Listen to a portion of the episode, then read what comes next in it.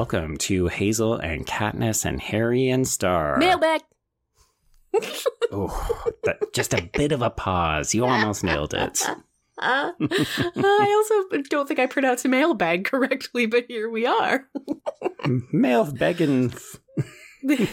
so we have an email here from Andrew, and it's my favorite kind of email because it's disagreeing with Joe.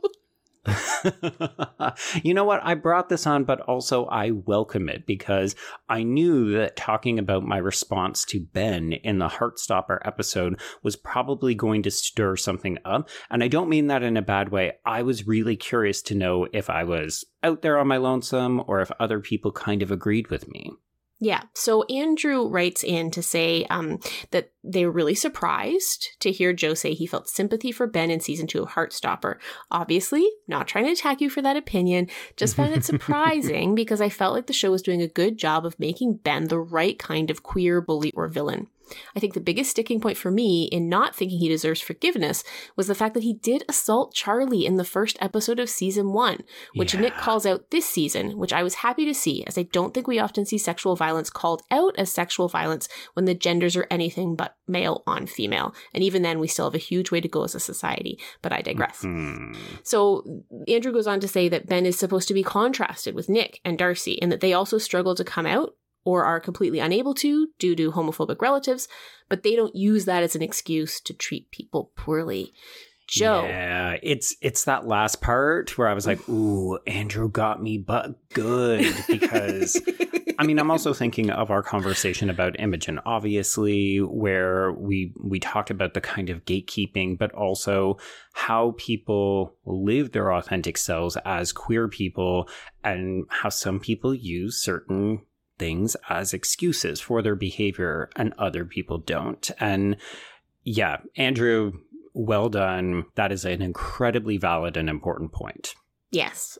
I think that was really interestingly articulated. The comparison to Nick and Darcy is one that I didn't come up with to defend my own perspective in the episode. So I was thrilled to see it come across our email. Thanks, Andrew. yeah, yeah. So if anybody else had any feelings or thoughts about this particular moment, I I would welcome and love to hear them because I guess one of the final pieces about this is it just felt so fast. Like yeah. the show had a lot of things that we needed to cover. We needed to get back to England so that we could deal with Nick's dad and go to prom and some other things like that. And I guess maybe it's that personally I wasn't quite ready to let go of this storyline because mm. I thought we were turning Ben into something of an interesting character, even if we're not ready to forgive him. And I guess I just didn't want the show to write him out.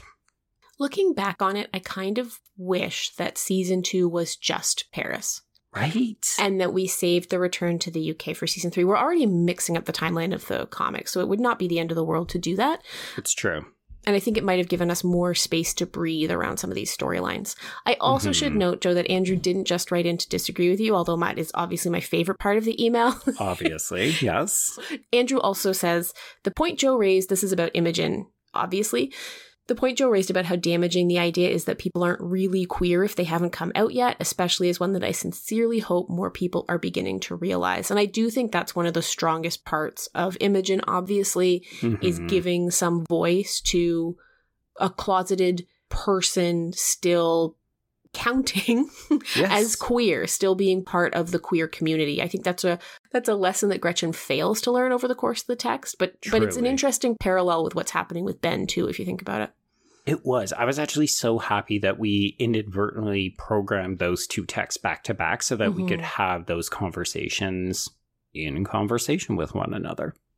And before we go, this is just a note to Andrew. We take note of the recommendation you make in your email, Andrew, so as not to spoil for everyone else. Just know that the text you suggest is already programmed for the new year, so stay tuned. Mm-hmm, mm-hmm.